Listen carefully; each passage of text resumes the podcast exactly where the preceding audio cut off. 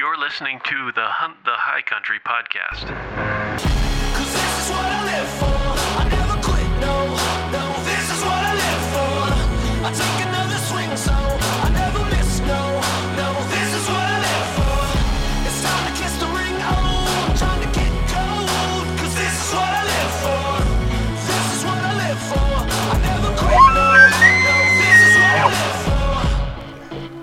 Hey, welcome back to the Hunt the High Country podcast. This is Brad Carter with AltitudeOutdoors.com. Hey, thanks for joining in. We're trying to bring you some more consistent content, so look for new podcasts about every two weeks. Um, this one's uh, one we've been looking forward to for a while. Our guest is Trent Williams. Uh, uh, he's a, I mean, he hunts everything, but we're going to talk elk hunting today. Deviate a little bit from our usual mule deer subject, so I, th- I hope you guys enjoy this one. One thing I wanted to start doing on these podcasts before we jump in with the guests is just a quick little two-minute uh, gear um, gear question. Uh, I, I get a lot of questions, people coming in the shop or sending me emails or or, or messages on social media, and so I wanted to cover one really quick with you today. And uh, if you guys like this segment, let me know, and we'll keep it coming. Uh, so you know, this time of year, we just got draw results from Wyoming and Idaho and uh, Arizona, and hopefully you guys got lucky in the draw. Um, I pulled an antelope tag in Wyoming, so I'm excited about that. Um, but um, anyway, guys have their minds on the upcoming hunts as our falls start to shape up, and uh, been getting quite a few quite a few questions coming in, but here's one that I picked to talk about this uh, this week. It says, uh, "Hi Brad, uh, I've been listening to your podcast. Keep them coming. I'm looking to get set up to stay on the mountain while hunting, and I'm looking at a new camp setup. What are you using, and what could you recommend that won't break the bank?" So, you know, this this is a an interesting question because there is so many good options on the market, honestly.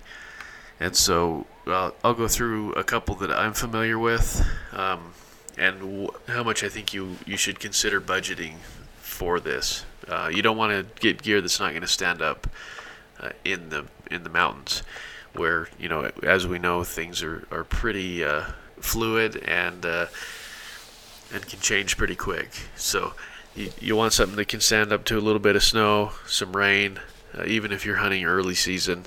Uh, we we run into that all the time in September. Even I've had snow in August before too in the Wind River Mountains. So uh, as a as a budget, I would probably think you're going to want five to six hundred dollars minimum, and you could easily spend way more than that. And uh, as, then as far as weight goes, I'll I'll have some guys put gear lists together, and they they weigh a lot, so you should be able to get in kind of that seven seven pound range, maybe just barely over for that price. Um, you can you can definitely go lighter for that price too, but you're going to compromise quality a little bit if you do that. I think, um, and that's that's the thing. Some people want ultralight, some people want more durable, and there's kind of a, a, a middle a middle ground to that. So I would, uh, like I said, seven pounds a couple of recommendations that I have. Um, the Kelty Cosmic Down bag, that's a great bag for like 130 bucks, which is really inexpensive. Uh, Big Agnes Sandhofer 20 is another one I like. I would be, I would probably stay in that uh, 15 to 30 degree range as kind of an overall bag, unless unless you're hunting in the late season stuff, then you want something heavier. I use a 30 degree bag all the way into October. I mean, I, I guess I've used it in Colorado even in November, and then I will wear more clothes when I sleep if I have to. So those are a couple of bags you could look at. Uh, pads, that's something you're not going to, want, going to want to overlook. A really good insulated pad is something that you'll want to find. Um, I use the Big Agnes uh, Q-Core SLX. That's it's a $150 pad, so it's probably not a budget pad, but something like the Aircore Ultra from Big Agnes is pretty inexpensive. Klymit makes some great pads. Um, to Summit as well. It makes some really some really great pads. So I would check those out. Find one that you like. Look for a R value of at least three, um, four if you can. But look at the weight of them. You should be able to be about a pound, maybe up to 20 ounces in a lot of those. So as far as tents go, um, that's a tough one. 250 bucks. I mean, it's pretty easy to get pretty heavy quick on a tent, uh, especially as you go into budget tents. Some guys like bivvies, things like that. I like something I can sit up in, at least. Uh, so I would, I'd probably recommend like a. I like the Fly Creek a lot from Big Agnes. Copper Spur's my favorite of theirs, but it's it's more expensive. Um, the C Bar Two from Big Agnes is a great one-person tent. Uh, if you've got gear and stuff with you, uh, it's going to be under four pounds, and I think uh, those MSRP for 199 dollars. So, um, yeah, lots of good options out there. You ought to be able to find a tent that's that's under four pounds or right in there. You know, four to four and a half pounds. Uh, pretty easily for that price. It's gonna it's gonna work fairly well for you. So anyway, I uh, hope you hope you guys enjoy a little gear segment. I'm happy to field any questions and uh, and help you guys get set up this year for your gear. Just let me know as podcast listeners, of course. You know, just just let me know that, and I'm I'm happy to give you a great discount on anything we carry in our shop. So. That being said, let's jump into this podcast. This is one I was not able to sit down for, uh, regrettably but Billy takes over and uh, and talks with Trent about uh, some some some great elk hunting stories, tactics, calling scenarios, and a couple of really really fun stories about some big big bulls that Trent's been able to take with his bow on over the counter and general units, um, and uh, and I guess some limited ones too. So. Uh, Trent's got a lot of experience, a great outlook, and I think you guys will really enjoy this one. So, thanks again for tuning in, and uh, hope you like it. This is the Hunt the High Country Podcast.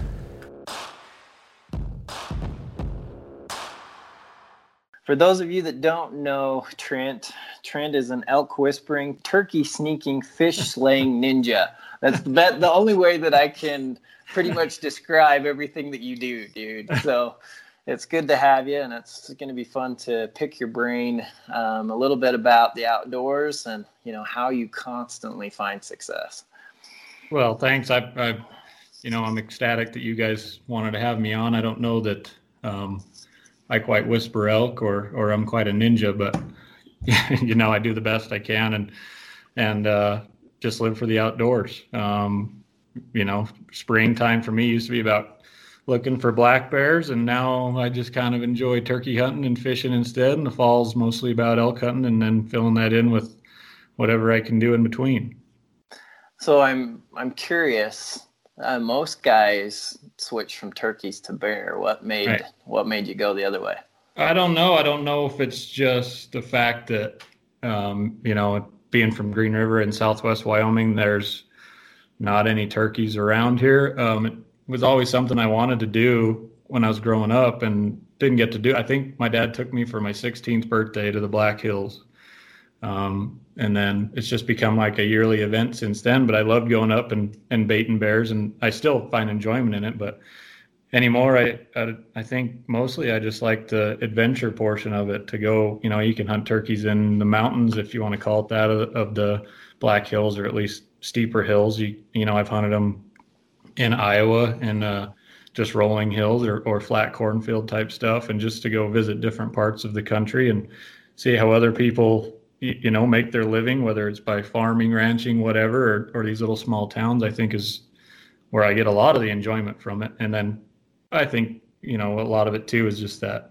audible aspect that having that same um, kind of interaction you have with an elk. People say that it's you know kind of the same thing. It's really not the same thing but there definitely are some similarities. Um, but i think just to wrap it all up yeah that just something different. It's something that everybody else kind of lives with across the country that we don't have in Western Wyoming really all that close. So it's it's a little bit more of an adventure for me. Well, cool, man. That's uh, something that I've always wanted to do. I think that'd be a perfect hunt for a for a kid or to get the, yeah. the wife out or yeah, definitely. Like so, uh, Trent, why don't you just go through and give the listeners a little bit of idea of your background? Okay, I uh, I'm born and raised in Green River. I've lived here all my life, minus a, a short stint trying out the college life. Um, I spent my childhood um, going and begging my dad to to take me to go hunting, fishing, or you know whatever was in season. Probably just like like a lot of people do. Um, I remember. I still remember my mom. She still says this to this day that she thought I was faking it just to make my dad happy. She didn't think there was any way that a kid could like you know the outdoors as much as I did. But that's all I wanted to do, and and even now, you know, it's kind of shaped my life into into where I am. I I work out at Solvay, a, a of mine here locally, and you know, a big thing is being able to have time off and uh, just being able to, go enjoy the the things that I love to go do, whether that's like we just mentioned, turkey hunting or elk hunting for ten days or or whatever. No matter what you do, you usually crush it. So I guess let's just jump right into it. Okay. So we called you the Elk Whisperer, and you know, Uh-huh. as I've looked through your social media profile and stuff, you have killed some awesome elk. So we, Brad and I, both are diehard mule deer hunters, which you've Mhm. taken fair share, your fair share of, you know, good high country mule deer. But we really wanted to pick your brain about elk. We haven't really done much with the elk podcast because honestly, you know, I do archery elk hunt, um, but I've only actually killed one one elk with a bow um, mostly with a rifle. So we just kind of wanted to pick your brain about, you know, some of the things that you're doing with calling elk and um, spot and stock, and just maybe hear some from your some stories. So let's just start off. Why don't you uh, just explain a little bit about what you do with calling strategies um, and how you're you've been successful on some of these bulls? Okay. Yeah, I'll do the best I can to to try.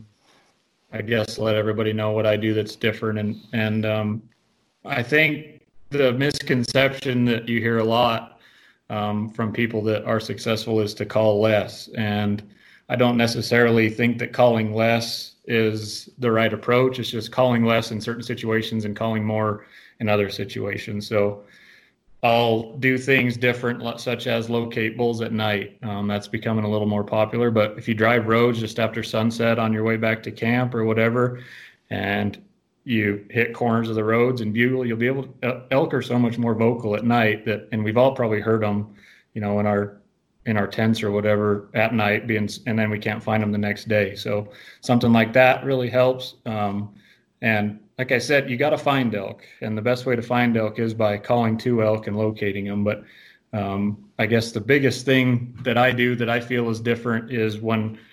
Let me back up just a bit. I think everybody or most people probably know that you got to be successful in calling elk, you got to get into an elk's bubble, and that bubble can be different depending on the terrain you're in. But um, once you're in that elk's bubble, people immediately want to just fire off uh, a call at that bull um, where I, I feel like I feel I feel out a bull a lot more than than most people do, and, and it's easier once you have confidence to do that.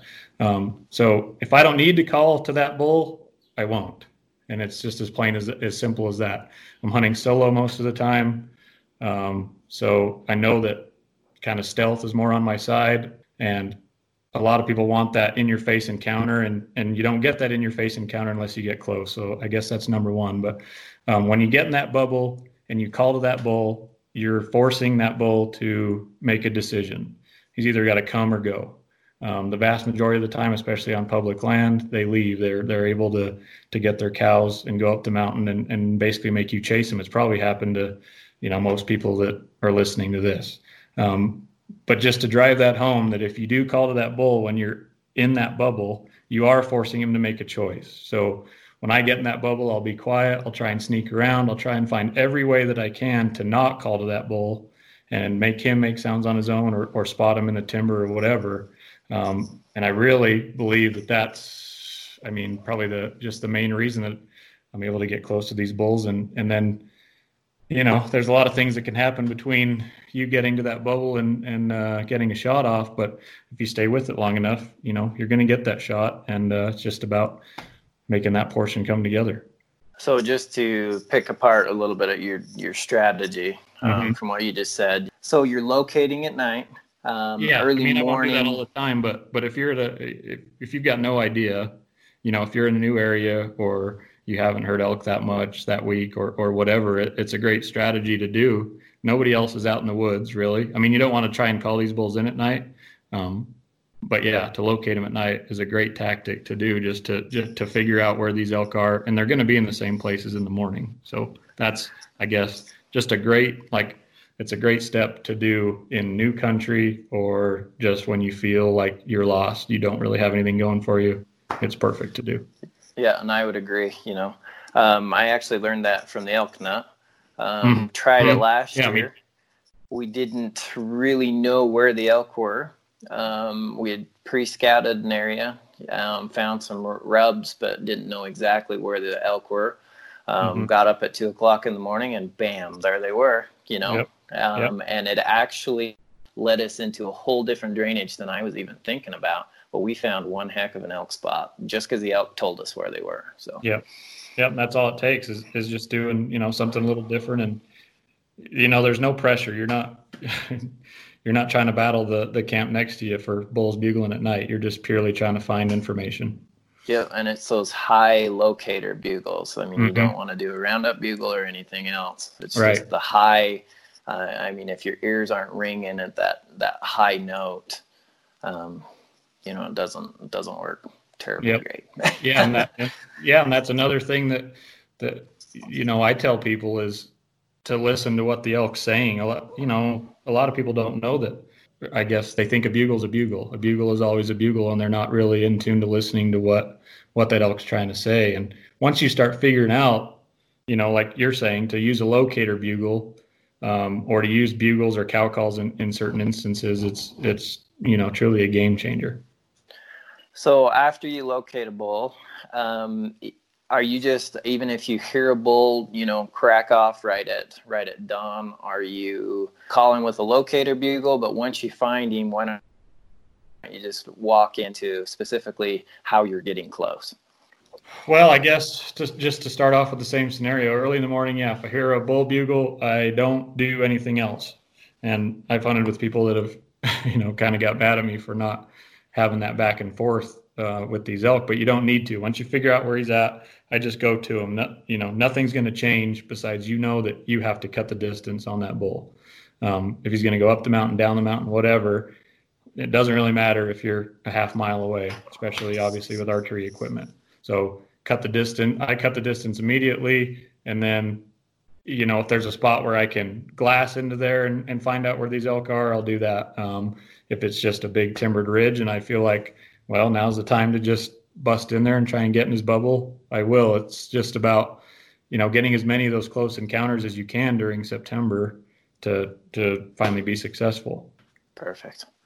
So why don't you just go into one of the stories? Um, tell us about one of those bulls that you actually called in. Um, I guess my best story is is a bull that I call King, and I that's the bull I killed in 2017, and I think that everybody else that knew about him also called him King. It just kind of fit. Um, it's a bull that was in uh, it was in Western Hunter magazine, um, and I actually hunted this bull three years before and had a lot of history with him. Um, I had found him in a in a canyon not real far from from a road, um, but just a deep canyon that nobody wanted to go into. Um, and to make you know a month of encounters short, I just basically got to learn him, and, and that was important. He felt unkillable, really. Uh, anytime I'd get close to him, um, he'd go the other way. He came in silent on me twice. Um, I ended up actually calling him into about 10 yards after his satellite bull uh, bugled, and I was able to sneak in there just, just you know, kind of, I guess, hoping. I, I feel like I knew it was that group of elk, but I, I wasn't for sure, but hoping it was him. Called to him, called him into 10 yards, and he, he busted out into a meadow, and I actually missed him. Um, and then I had him in my crosshairs rifle season. Um, was never able to get a shot off, and then I uh, I drew a tag the year after that, and then I went back country hunting with a buddy the year after that. Um, so now we're three years later. I go back into the same drainage, and he's the first bull that I hear bugling. Um, I think he was on September 3rd, might have been September 6th, but I guess just knowing that, you know, I called the way I called the bull in twice, it was completely different times, and he came in silently but he was always pretty vocal. I just this is kind of what really concreted, you know, my hunting style. That if I just get in that bubble and I can stay there, um, that sooner or later, you know, good things are going to happen. But I ended up getting really close to him on that that first time I seen him um, on this now year three. I got to within like 35 yards, I think, and he didn't follow his cows uh, across this meadow. He decided he was going to come above and basically come right where I was at busted down the mountain, and I looked for him for I think five more days. Uh, I was never able to find him, and then it was my last last day up there, and I went to where I'd last seen him. I bugled into these little hidden areas, had no response. I was actually looking down the mountain at my truck and kind of just looking around, trying to see what, you know, is this it or am I going home or is something going to crack off? And I remember as I'm having those thoughts, um, he bugles behind me, right where I just came from and right where I thought he was. So had to circle. I got um, downwind of him, had to actually push a raghorn out of the way, just being aggressive. And, you know, like I said, it was my last day, at least on that trip. So, you know, I really had nothing to lose. I'd already bumped him from there once, but raghorn had me had me pegged. Satellite bull, I pushed him basically off the mountain and and ripped a bugle. He ripped one back, but that's an instance where I still don't believe I'm in that that bull's bubble. I just am trying to create a scenario um, that's natural, knowing that I'm being this aggressive. So Oh, yeah. bump bump that satellite bull off, get to the top of the hill, and I mean he's charging in. It it just becomes right spot at the right time um, and taking advantage of an opportunity. He's he's chasing a cow up the hill and ends up chasing her right past me at 35 yards, and I put put an arrow in him, and he and he dies like 60 yards later. So it was Wow. just like yeah, it was a, cul- a culmination of hunting this bull for for this amount of time and and thinking he's unkillable and honestly thinking that somebody got him already and then going into that same spot three years later and finding him in in in seven days getting it done. So i guess that's that's was really the kind of the one that gave me a ton of confidence and in knowing that even the ones that I didn't those opportunities where I didn't necessarily take advantage I, I knew I got close and you know one little thing had to happen different for me to get a shot off. And a lot of times it obviously didn't but you know the one time it comes together is is awesome Yeah, that persistence. You just keep at it. Mhm, I mean, that's they're it. gonna make they're gonna make a mistake sometime. So just a few questions with that. Um, over, I mean, since you have a three-year history with that bull, how far was he moving? Um, was he in the same spot year to year? Um, He, was he uh, running a canyon? What was he doing? Yeah, I found him. So it's kind of hard to explain. He's in, he was in like a um, a head of a basin, um, but there's three, I guess three little uh, three secondary ridges that come off of that, and they're all, as the crow flies, I guess, less than two miles anyway. So he would just, it would almost be those these those side ridges are big enough to where you I had to make a choice almost every day, you know, and he would just travel those. So it was a lot of times I just pick the middle ridge, knowing if he's not here, you know, I hopefully I can move and get onto him on one of those other side ridges. But yeah, he, I mean, he didn't. He was in the exact, almost the exact same spot. He was probably 400 yards from where I I saw him the very first time to where I saw him the first time of 2017, the year I killed him, and then the time I did kill him was all within just a 400 yard area. Um, and I know from some guys that were also hunting him, they had trail cam pictures of him way down the mountain. And he would leave his cows, it seemed, because I always ran into him with cows. They said they never saw him with cows. But he'd leave his cows, go wallow down on the mountain, and then come back up. So he basically would just make, he would live on these three ridges. And when he needed water, needed to go wallow, he would drop down, go hit the wallows, and then immediately come back up to his cows. But otherwise, yeah, he never, he never left his home, his little home range of probably two miles. He might have walked 10 miles a day, but he never left that spot.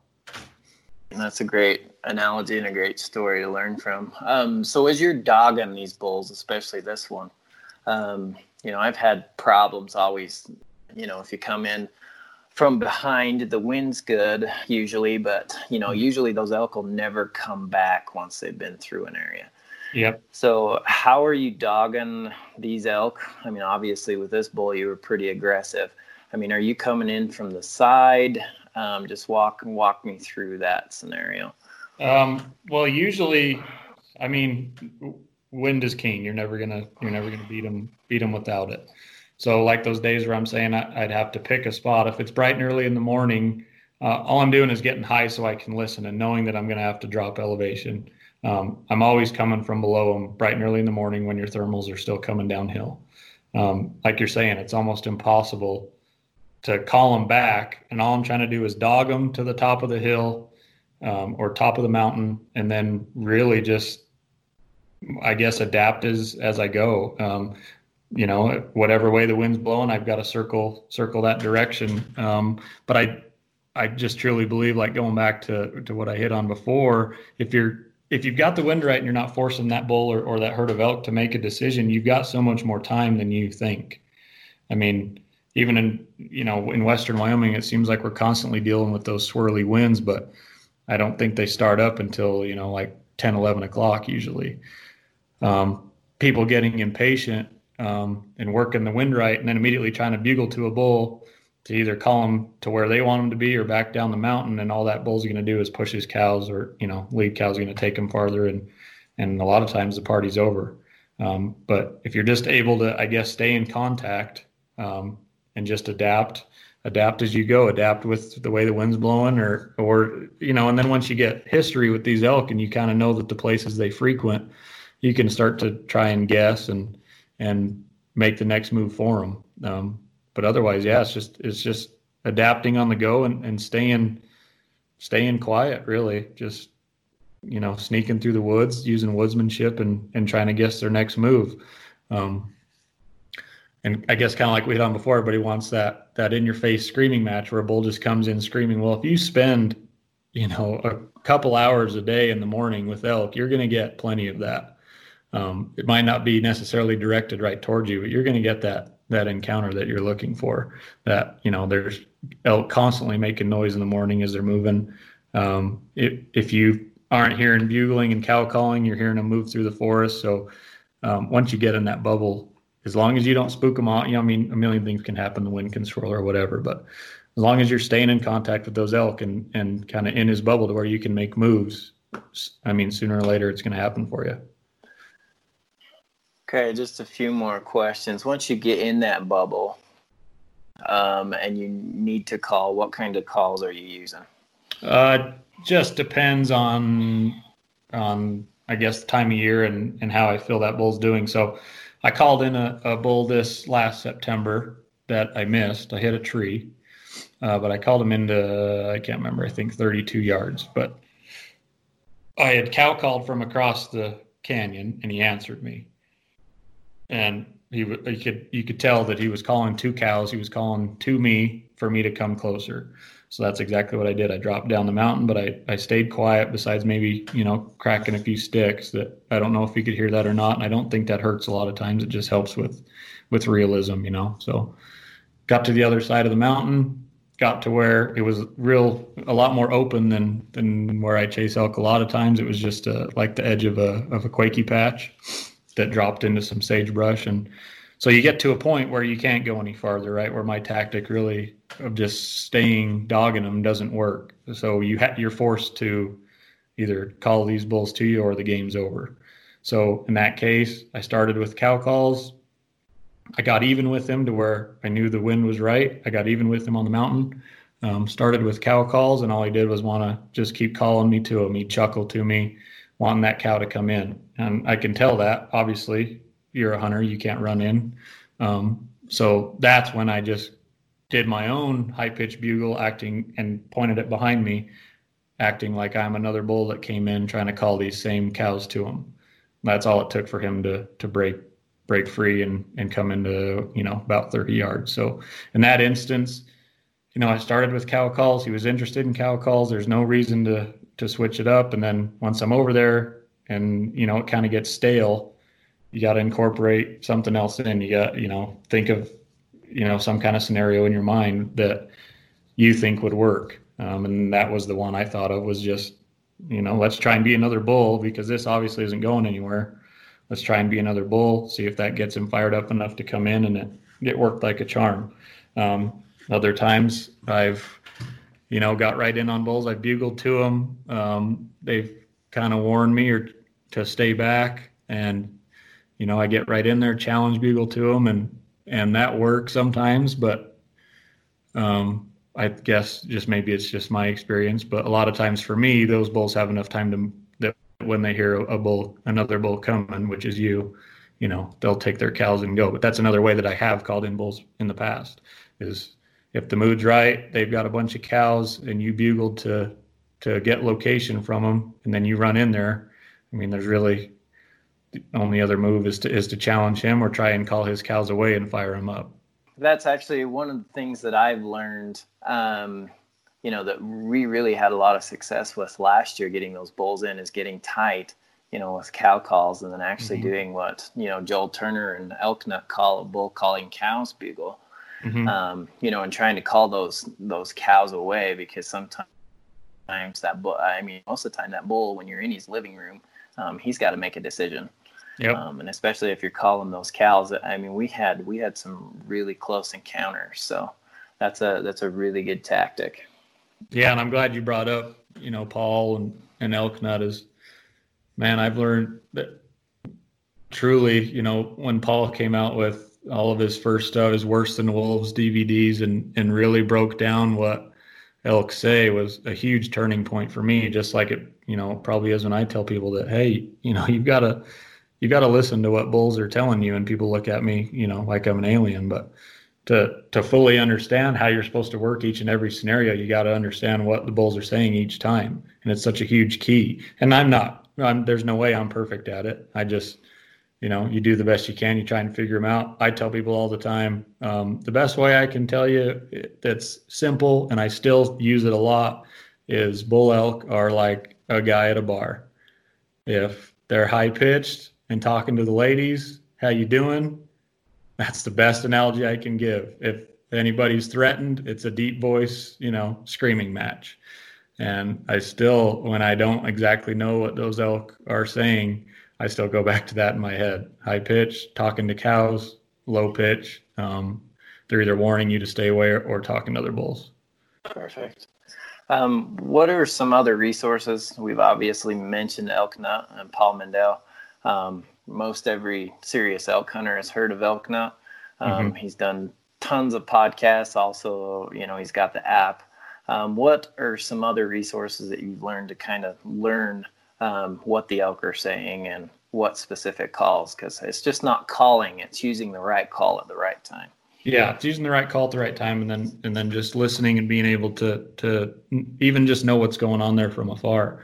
You know, you know, just hearing that bull bugle if he's got cows, and that changes the game completely. Um, I guess as far as other resources, I probably like most other people who who hunt elk, I just watch a lot of a lot of elk hunting. You know, most of it's on like YouTube now, watching born and raised guys and and uh, you know Phelps guys and and stuff like that, and and just I guess critiquing what they do. Um, you know, maybe that's not the right word, but but putting myself in the same scenario and seeing if I would have done anything different and and how you know maybe seeing if if they do the same thing, a different thing, whatever. Um, I still love um, outdoor forum like the forum type community. So I'll still log on and, and ask questions and see what, what questions people are asking. And I don't know why that's so much more personal to me, but I just think information gets shared um, a lot better through that than like through people asking questions on Facebook or something like that. So I guess just between you know the initial the initial learning of of elk behavior and elk vocalizations um, and then I still brush up on it every year. I still go through um, Paul's, um, I don't even remember what he calls it, his field guide or, or in the field notebook that he came out with. I still read that. Um, I'll still throw the DVD in from time to time. Um, he's got the Elknut app now out. Again, I don't think either one of us have any affiliation with with Elknut, but it's just such Oh, we great. don't. No. Yeah, it's just such great, great tool to have right on your phone to be able to plug that in and and um, play what you know the the sound that you think you're hearing from from his sound files. Um, and then yeah just watching and, and learning as much as you can during the off season or even during on season um, from these other guys and, ju- and just seeing how people work it. Um, and then a, a great tool like you know we've been talking about learning elk stuff is that's a great time too to listen to what elk are saying where you don't have that pressure on you or that excitement is when you're watching you know these hunts on youtube or whatever really just kind of tune in and, and really pay attention to what these elk are trying to say and see if what you think is actually what plays out. Perfect. Um, just a, another couple things. Again, I'm a newbie, still learning. Um, just as you were, just as you were describing that, you know, that described me a few years ago. Just, I'm, you know, I hear bull bugle, I just have to get a sound back to him, Mm-hmm. and it Yeah. wasn't, it wasn't necessarily just the right sound. It was, I just felt like I needed to say something, you know. Yep. Um, and a lot of times, you know, those bulls would know something's up because I wasn't saying the right thing, and they just take those cows and, and leave. Last year, you know, as we dove into some of these resources, that um, there's a lot out there, and again, just as you said, we have no affiliation, but it's worked for us. Mhm. Um, another good resource that I've used personally is the Elk 101 course um, from Corey Jacobson. That's Yep. really breaks it down. There's so many good elk callers, and I think you know I mean, really, that's how I learned how to hunt a big high country mule deer is just look at people that are successful and try to figure it out. Um, another thing that I've done is I've actually just taken my phone and when I get a you know get into a calling match, I'll actually record it. Um, Oh yeah, and- that's a great idea too. Just record it, even just stick it in my pocket and leave it leave it alone Mm-hmm. um, because then I can hear my calls as well as that bull's calls, and then I can critique myself after. And Right. you know what? I've learned a, a lot because you know you get nervous and different things, and you know I can tell that, and then can critique critique myself after it's all over when you know the adrenaline's not there. I've done the same thing with with Elknut app. You know, pull it out and Yep. uh, use it right there on a bull. So Mm-hmm. I've done the same thing. I, I, you know, not exactly sure what that sound even was, and so I'll pull it out and try and get my best guess. And the Elk 101 course is something that I have never heard anybody else anybody saying that it's a waste of time. I think there's so much information there you're going to get from it what you put in. Um, Yeah. It's something that I haven't done personally, but I would, you know, I would have no problem doing it. You're never, you know, you're never too too good to to learn from any of those guys. Corey can, I mean, if you've listened to Corey call anywhere, you Oh, know, yeah. He's the best. he's the, he can't be beat, you know. yeah. So just to learn from him, and then just learning from guys that spend that much time, you know, on elk in September. So any any any kind of that, you know, those courses are great. Um, and then yeah, just watching and, and learning. Like that's something I never would have even thought of to pull my own my phone out and record, but I definitely will be this year. Just to just like you said, once you're in the moment, you you know you try and think and recollect what you did, but you're not really 100% sure. But having that concrete evidence right there to tell you what you did right and wrong, you know, will be invaluable. No, that's really helped me. And again, I won't. I don't want anyone to think that I'm an expert at elk collar. I'm still learning, but I went from having you know one encounter to I can't even count how many we had last year.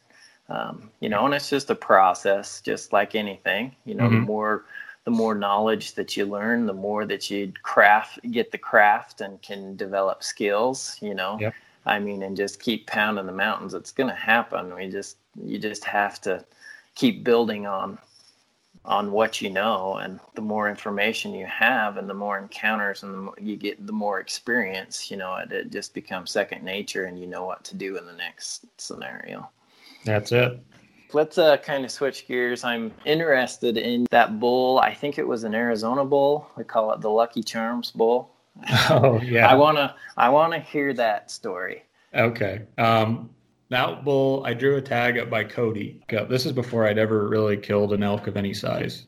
So this was me looking over, um, you, you know, where the biggest bulls live, draw odds, everything else, and that brought me up to the areas around Cody. Um, we all know that they're pretty much infested with grizzly bears and their smallings every year and, and everything else. Well, I kind of just being young and dumb and maybe people do this all the time up there i'm not sure but um, just being young and dumb, just kind of went, well, even if somebody was going to put in with me and apply with me, chances are us hunting together, you know, really wouldn't happen all that often. So I just said, well, I'm just going to wing it I'm going to put in and it'll be a solo trip and I'll just, you know, deal with the consequences. So I put in, of course, I, I drew kind of one of those where you don't really know if you want to draw or not. So you'll draw. That's what happened there. Um, and I spent I, I, spent one scouting trip up there. Never saw any grizzlies. Just had a run in with a with a mom and cub black bear. Um, but learned the roads and found a ton of cows. Found a couple decent bulls, and just thought, well, at least I've got a leg up. Um, let's see. This was in 2015, and for whatever reason, the first the first week of that hunt, or early September, archery hunt, I had the place to myself. I never encountered another hunter up there. Um, uh, the only people I saw were scouting for a deer tag. Um, so I'd actually got off graveyards and drove all the way up there. Um, got out of the truck, walked like 200 yards, hit a cow call, and a bull bugled right back. Um, I ended up calling him right in. I got in his bubble, I guess. Again, this was kind of before I, I really knew what I was doing. Um, but I got I got in his bubble without really knowing it, and just let out the same cow calls I just let out um, for him to answer me. And as soon as I let him out, I was in a terrible position. Uh, something else we should probably hit on is just being ready. You know, when you actually call and you know that you're close to a bull, be be ready and in position. Have an arrow nocked Have your back to a tree. You know, I had n- nothing going for me. I was in the middle of the wide open, no arrow nocked, nothing. So, bull comes in, busts me, takes off down the mountain. He was probably a 330, 340 bull. I couldn't believe it. And you know, thought that maybe this is just going to be a cakewalk. And then I think for the next three days, I, I think I heard one elk bugle. Um, but this is where scouting in the summer didn't necessarily show me any any elk uh, or any bulls that I wanted to chase. But I found all the cows on my scouting trip. I found like 300 cows. So I thought, well, you know, it's early in September. That big cow herd might still be there or close enough. I'm going to go in there and see if there's a you know, if there's a bunch of bulls running up there or what's going on. So I drove up. It's the world's worst two track road. I think it took me like two and a half oh, hours. To, yeah, to rattle my way up the mountain and, and, get up there. And when I get up there, there's like a 300 inch bull right in the road, bugling his head oh, off. man. So yeah, he goes off one end. I drive up the road a little farther. And at this time, I had a, I don't even remember the brand of the spotting scope. I remember I, I won it on eBay for like $400 bid so this was like, you know, this is the equipment I was using. So I see these elk off, I don't know, probably a mile off. I have my spotting scope out and I'm trying to figure out just how big this bull is. I can see a couple bulls, but I'm trying to figure out how big the, you know, the biggest one is in the group and can't figure him out, can't figure it out. Finally, I, he kind of turns away from me and, and goes to go up the hill and the sun, the morning sun's just shining perfect. And I can see that he's got, you know, just huge tine length, just really stuck out. And I finally thought, ooh, you know, I really was going to pass up this bull, not not know just out of purely not being able to see what he was, but see this big tine length and finally go, okay, I should probably go after, you know, try and track him down. And and this this this part of this unit is like basically it's above timberline. I don't know if any how many people have hunted over there by Cody and you know Absaroka Range or or whatever the proper terminology is, but it seems like timberline is like 9,000 feet. And then you've got these rolling like grass uh, mountaintops up top. And then some of them are, are very, you know, are have a bunch of cliffs and whatnot. But so that's where this bull's living is up kind of in the open. And I spot him on this road It's also above timberline. And right when I spot him, a, a truck starts coming up the road. And I remember turning my spotting scope the complete opposite direction, just not wanting to give this guy any idea what I'm about to do. And he rides right up to me and just says, You know, are you elk hunting? I said, Yeah. He said, Well, there's a huge bull right there. I said, Well, I know that. Are you not elk hunting? He said, No, I'm this is one of the guys. No, I'm up here looking for deer for my daughter as a deer tag. I said, Oh, awesome. Well, I'm gonna make my way over there and and cut this conversation short if you don't mind. He said, No, go ahead. So right? I mean, there's a little there's a little spur road that basically leads me straight towards these elk. I take the spur road, park the truck, and I'm kind of just looking at them in the wide open, wondering what I'm going to do. And this fog just rolls in from the bottom of the canyon. I mean, it couldn't have been more perfect. Fog rolls in, gives me a perfect blanket to just do whatever I want. As soon as the fog rolls in, I sprint towards these elk. I get where I'm on their side of the mountain um, and kind of just start playing the game of trying to find them. Um, I end up popping up over one little ridge line and I've got a cow at like 12 yards. So I know I'm really, obviously, really close to, to the herd. Glassed around, can't find him, can't see him anywhere, back out. And then the wind is great. Wind's coming from them to me. So I back out, kind of go to the next little high point, pop up, and this bull had bedded in his own little tiny ravine. I don't know if it was a dry creek bed or what, but he had bedded there by himself away from his cows for who knows what reason. And all you could see was his antler tips. So I just belly crawled through the grass, got as close as I could to him. I think, again, it's like, I think it was like 35, 37 yards. Thought this is close enough. And I just sat there and waited for him. I, I remember waiting, I think, close to an hour, and the wind finally started to swirl and switch. And at one point it switched, and I, I watched his head turn, and he never did stand up. And then I knew the second time the wind would switch, you know, I just needed to be ready. Well, the wind switched. He stood up out of his bed. I remember pulling my bow back, and my arrow came completely off my release and everything. So I've got this No, no. huge, yeah, I've got this huge bull at 37 yards. My arrow falls off the rest. He is not looking at me for whatever reason, has no idea. I'm able to let down, put the arrow back on my rest, come back to full draw, cow call, stop him, and and smoke him. So Yeah. watch him run out. Like I said, it's wide open.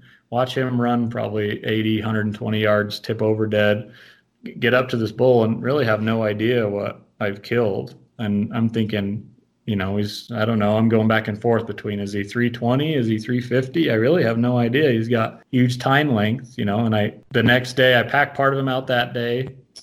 Next day I go back in again. I'm solo. I pack the rest of them out in this grizzly infested place, supposedly, you know pack the rest of them out. And then the Lucky Charms thing that you're reading about, I get back to camp that morning and I, I sit down and I'm just going to go, you know, I'm just going to eat my bowl of cereal and, and I'm just waiting for it to get late enough to head home. It was like 80 degrees down at camp because it's only September 5th or something like that.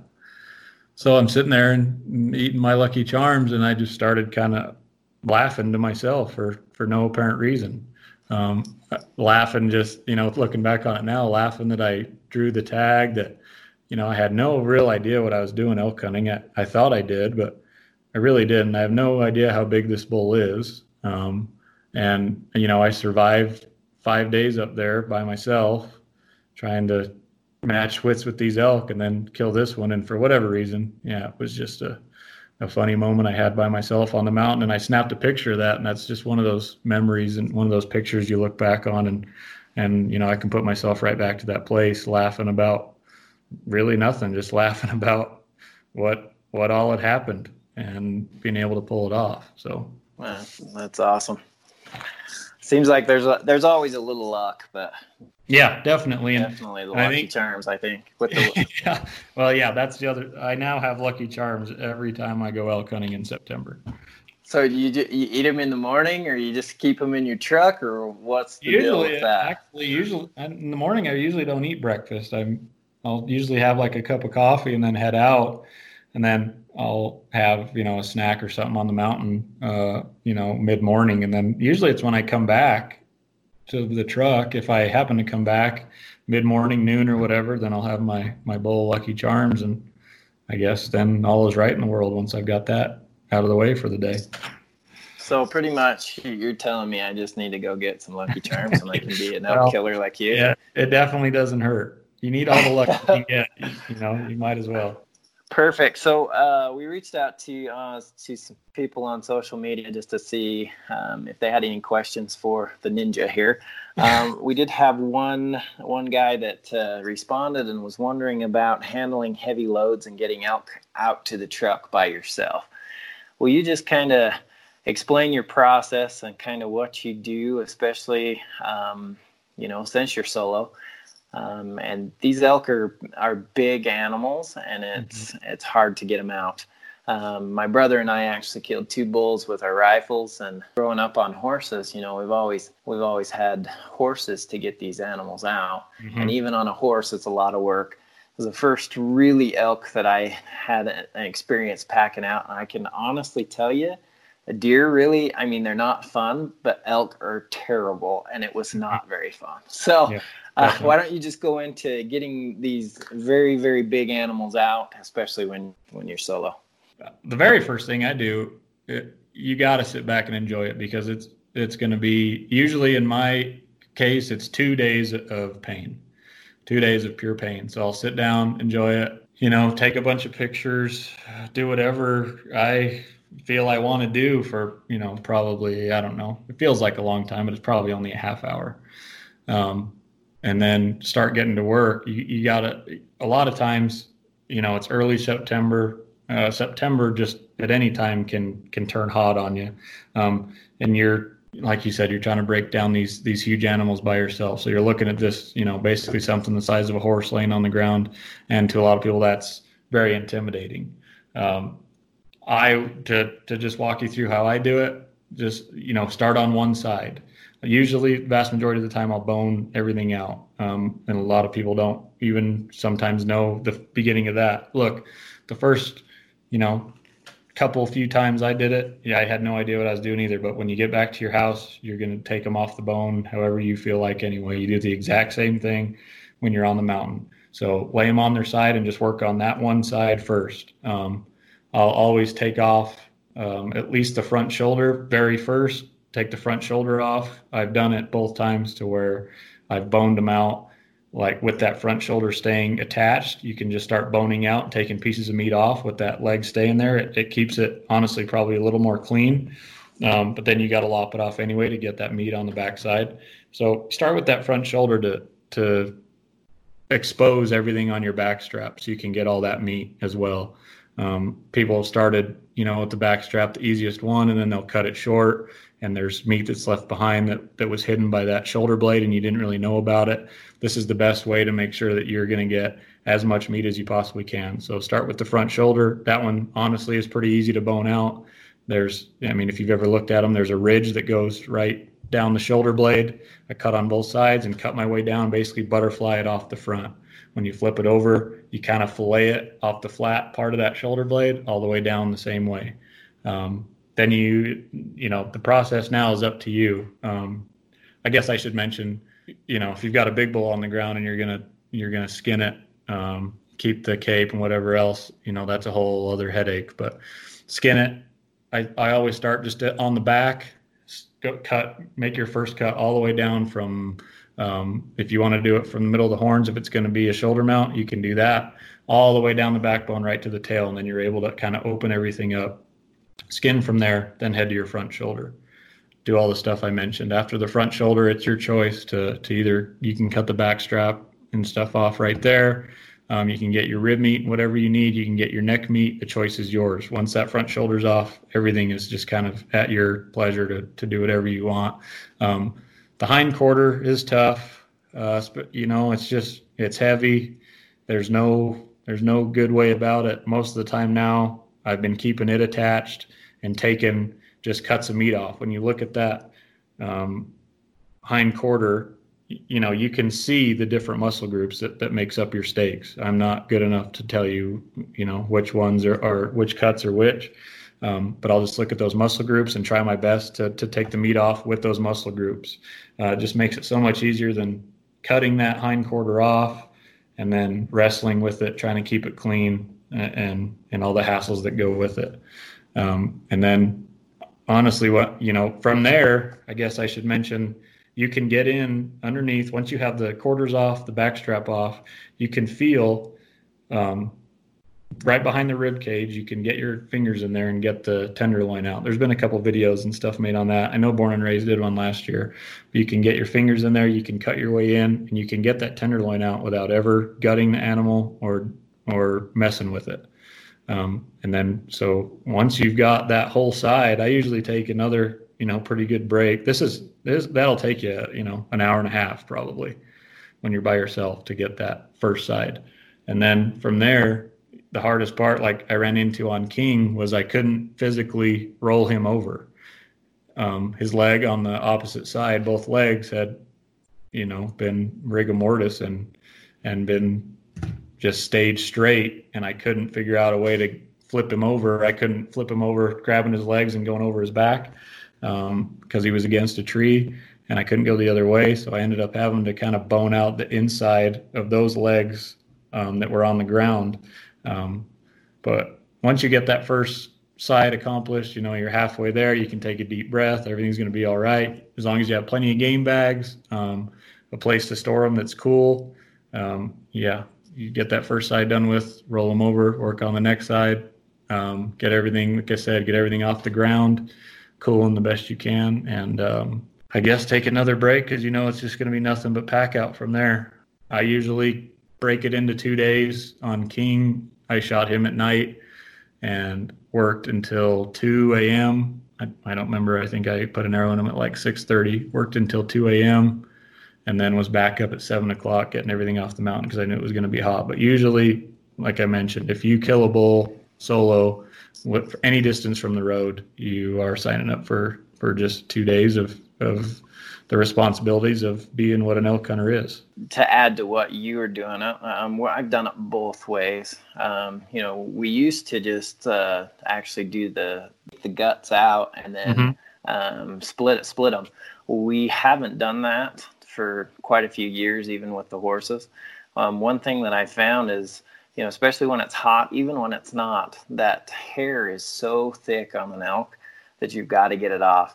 I've noticed a huge difference um, just in the meat quality from the moment that elk hits the ground to just get that hair off and get Mhm. that meat cooling. So that's one thing that we started doing. Um, you know, and just like you said, there's a lot of good resources out there for guys that that haven't ever done the gutless method. Mhm. Um, sometimes they call it Indian quartering as well. Um, the only difference that w- that I do from what you do is we do pull the quarters. Um, I guess if you're backpacking, um, are you taking? Um, I mean, because it's not really mattering to you how you know the weight distribution. Are you just taking as much meat as you can carry? Or are you doing, uh, you know, a quarter at a time? What are you doing? Yeah, I'm just. I mean, on on a small bowl, a smaller bowl, I can usually get like I've done it in two trips, so I just do as much as I possibly can, but I still try and keep it somewhat even. If I'm going to be, you know, real technical about it, I'll honestly try and be a little heavier on the first load so that I know mentally the second load is lighter, and I'll do that anyway. I mean, even if it's going to take me a bunch of trips, I'll do the same thing, just knowing that it's going to get easier as you go. If you take a first load that's light, you know, just mentally you're just kind of already drained after that first one, and you know it's only going to get worse. It really doesn't help with with where you need to be mentally. But yeah, I'll just having you know not needing to to keep everything even. I'll usually keep everything separate in game bags just so I know when I get home what is what. Um, you know, just still usually I have five or six game bags, so I'll put quarters in each one, and then like loose meat in a in another one, uh, back straps and loins in one, and then loose meat, I guess, in the other one, neck meat, rib meat, whatever. And that's about as technical as I get with it. And then from there, it's just yeah, whatever I, I feel like I can fit in my bag that that first trip is is just pretty much how I roll. Perfect. Um, just so the guys know, if you're using pack stock, you have to keep the, you know, just so the saddles don't turn, you know, the weight has to be the same. So the only difference that we're doing, we're, we actually do pull the quarters, but usually, you know, I either have my dad or my brothers with me. Um, you know, getting an elk, especially that hind quarter off by yourself, it's going to be rough. Yeah, Um, but then we just usually hang it up, you know, on the. If we've got the horses, we just put it on. But, you know, if we're backpacking, you know, you can lose 30 pounds plus easy with those Yeah. bones if you just take the bones off. So then we'll just, you know, hang it in a tree and then it gives a pretty good, um, it- it- right as soon as it comes off the animal, um, as you as you were talking about, you know, kind of skinning that hide. If you keep the hide off, kind of keep it on the ground, um, it gives you a pretty clean, um, basically a tarp to work from because the underside of that is clean.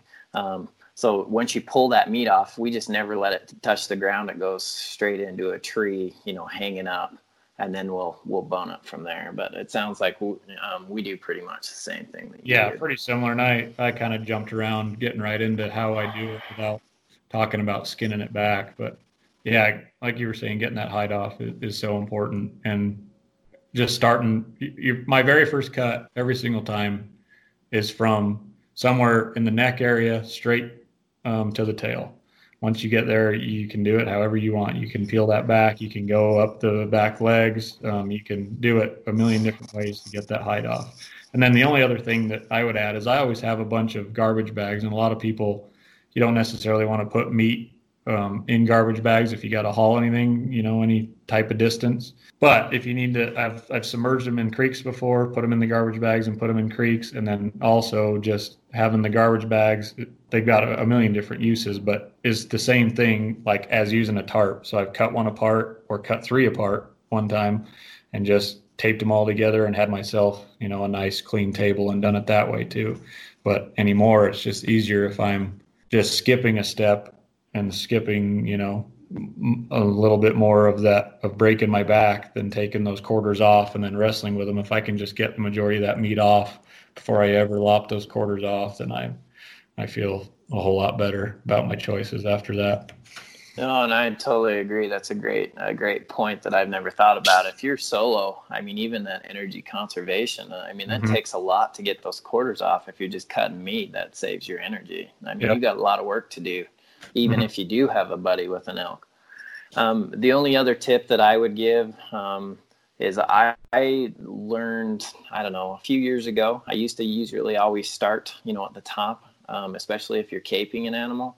Um, if you start start right between the horns, the the hair is just you don't have to go against the hair. Mhm. So I mean, it opens up like a zipper if you go from the horns back to the tail, like you're talking about. Um, if you start and try to go either mid body up, a lot of times those cuts aren't straight, and the taxidermist that has a hard time. Yep. Yeah. So uh, if you start between the horns, um, especially with a, a sharp knife like a Havalon or some of these Benchmade knives, you can zip that off and in nothing. That's pretty. It's a lot better than going from mid-body up. Yeah, it's something I learned after I got yelled at from my taxidermist. I think about all those little, all the little tiny cuts, you know, going and it's loose. So if you come from like you're talking about, just to add on to it, that hair starts to get more and more loose if you're coming from mid body up. So you just have nothing but stuff like you're saying going against you, loose hide, everything just working against you, and you've just got little cuts where you're ripping through everything. A bunch of little tiny cuts where, like just like you're saying, you start between the antlers and go straight down. It's just one perfect solid cut. Perfect. The only other question I have with this to wrap wrap this this portion of the podcast up is, um, as you're caping an elk, um, on the bull that I killed last year, I actually caped just so that we could sell the cape to the taxidermist. Mhm. Um, it was heavy. Yeah. Are you doing anything? Um, I mean, you're just taking the head off, caping it like you normally would, and then taking the head off. Or are you actually, you know, caping that completely off the head? No, I've every time I've done it, it's been it's been just my last load, um, and a couple times it's been the worst. You know, just a heavy cape, head and antlers. Um, but I and I should probably have more confidence. I just kind of think that you know I can't screw it up if I take the whole head with me. So yeah, I'll just skin it up as far as I can, and then not leave any neck meat, nothing like that. Don't don't saw it off or or anything before you get right to the back of that skull. Um, and then there's you can just detach. I, I do it with my knife every time now. I don't even bring a saw vast majority of the time.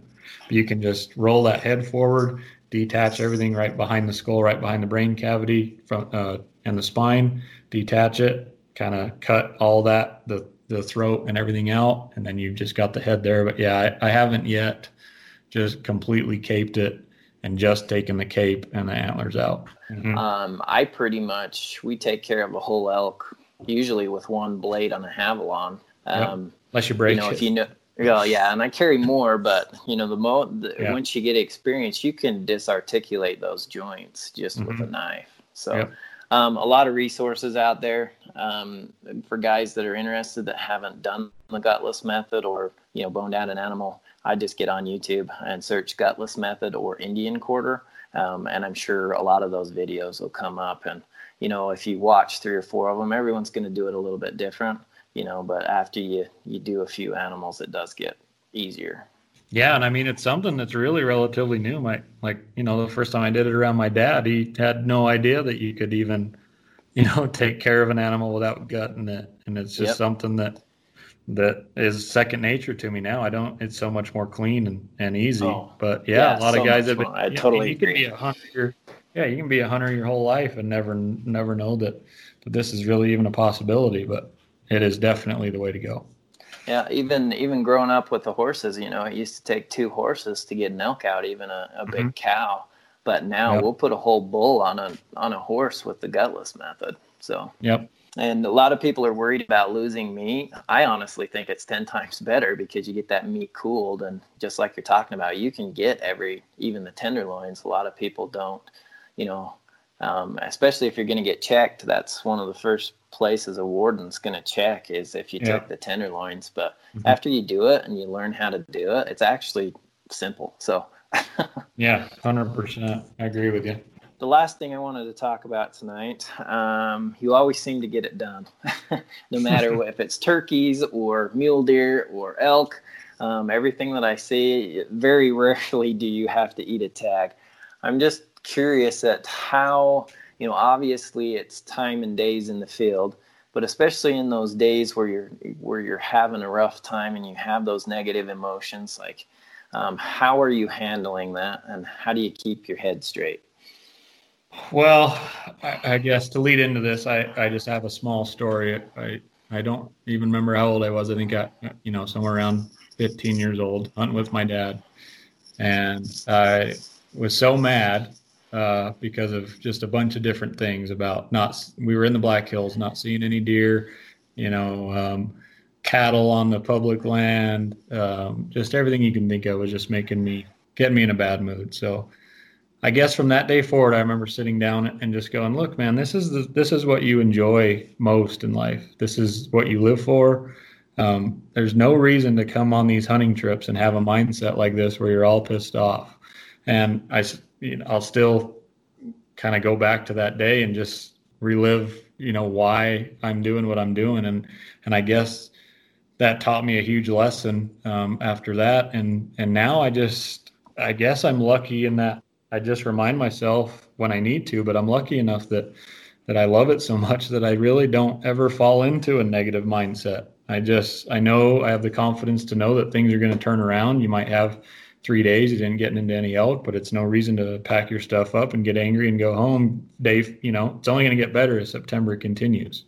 Um, so only thing I really ever know how to do is work harder and, and find find a new place and, and go enjoy myself in another in another drainage or, or something else where I know I'm going to have fun. And if I need to change scenery, I'll do that. But just, just being able to just reflect and go, Hey, this is, you know, this is what you love to do. Um, there's no sense in, in getting negative uh, about anything. Like I said, the confidence that, that it's going to eventually happen really helps the confidence in knowing that this isn't the end and, and everything, you know, everything's you're you know you're going to get an opportunity at an elk it's just a matter of time and and everything else keeps me in that in that mindset as well so Perfect. Um, and I found the same thing as I reflect back, you know, of the many memories and stuff that I've made in the outdoors. You know, it almost seems like it builds on each other. Um, you have that experience. You just have to have that one time where you just grind it out and you have that Yeah. success. And then it's almost like, you know, when you start feeling that, those emotions and different things. And it's just like, oh, you know, last year I had the same thing. And, you know, day five, day six, you know, I was able to find a great big buck or, or whatever, you know, and sometimes, you know, this is the outdoors. It's not, it's not cut and dry. Sometimes you don't get those opportunities. yeah But you know, at the end of the season, when you hang up all your gear, you're going to think about it all year long. And you know, I've had those times where I've given up, um, but I've also had those times when I've pushed through. And you know, if you can build on have those experiences, it's a lot easier to just keep grinding.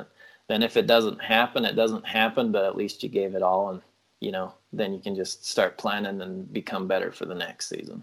Yeah, but I I I'd done it just like you did. You know, gave up early on a hunt when I was younger, and it seems like the right thing to do at the time. You know, you miss being home, or or you're you feel guilty because you have other responsibilities you could be doing, and it's really just not working out.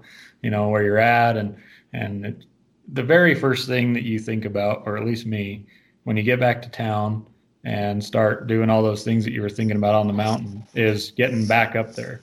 So to just kind of stay in that same mindset of, of you know, this is what I waited all year for, and just enjoy your time up here is just so important. And then, I guess the only other thing that I I have to hit on it is just having a sense for adventure. I've had days that I've gone and done some really dumb stuff as far as hunting is concerned, but I just wanted to see what that looked like, you know. And if you're in that slow move, that slow time, you know, you've got that opportunity to just go check out some new country for for no other good reason than to go see what's over there.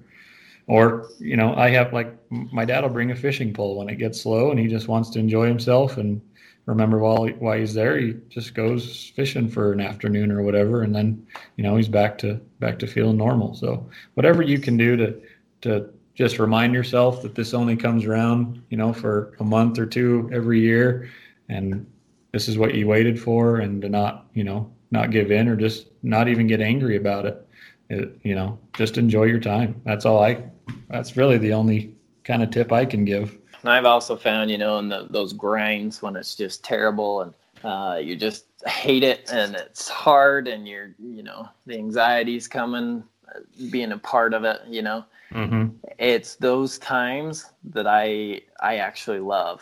Yep. And when I get back, you know, you're you're dead. It may take you a day to recover, but you always do recover. And guess what? You're better for it. And so, That's it. you know, those those grinds. That's that's where those are the hunts that you remember.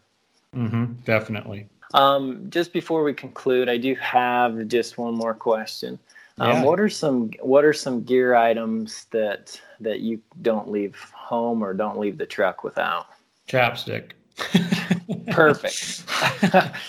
if I uh, I hunted, I remember going elk hunting for about a ten day stint, and my my lips got chapped on day two, and I fought through it the whole time, and it was, I, I still just remember how miserable I felt for you know days and weeks after I got home. But chapstick, I will have a chapstick in my pocket when I leave. This probably is not the gear you were speaking of, but this is Oh. really what's important. I'll have a chapstick in my pocket, and then two more in my backpack somewhere, just in case I lose one. Um, guess the only other thing is that I check for to make sure is that I have my like my onX maps downloaded because I forgot that a couple times.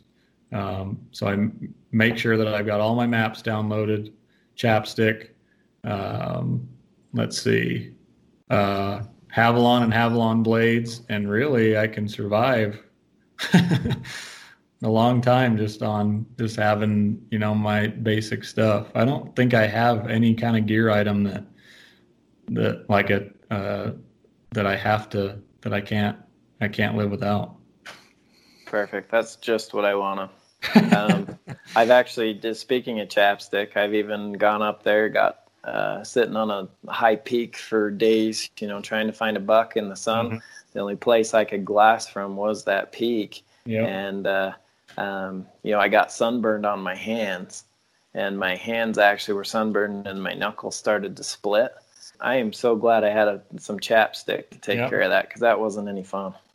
yeah, it's got a lot. It's got a lot of uses when you really need it. Well, perfect, my friend. This has been uh, very educational for me. It's good to finally uh, corner you and actually get to talk to you. Um, you you pretty much killed it and gave me a lot to think about. So we really appreciate you coming on the podcast. You bet. Thanks for having me on. I Yeah, you bet. Anything else you'd like to leave the listeners with before we conclude this thing? Um, no, just I guess if if you listen to this and still have questions on on what I do, don't don't be afraid to contact me through, you know, and whatever outlet you choose. Um, I'll gladly talk elk with anybody all day, and if it's going to make better elk hunters in the woods um, or better hunters in general in the woods, I think we're all, you know, all of us are all for that. Um, people working together or, or people kind of having a similar mindset on things that need to be done rather than, you know, people who don't know what they're doing or trying to figure it out. And if I can help shorten that learning curve a little bit, I uh, I definitely will help you out. Perfect. Why don't you go ahead and let us know your I know you're on Facebook and Instagram. Why don't you just let us know how people can get a hold of you? Oh, sure. Yeah, I, I got.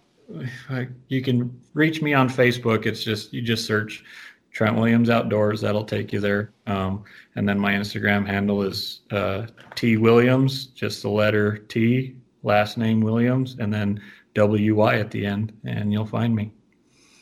Well, perfect, man. Um, this has been very enjoyable. Um, sometime I, uh, one thing I haven't said is Trent also slays monster ice fish, um, and we didn't even talk about the fishing. We didn't talk about the high country mule deer, so we'll definitely have to have you on again to pick your brain about some of, Of these course. other things. All right. Thanks, buddy. You're listening to the Hunt the High Country podcast.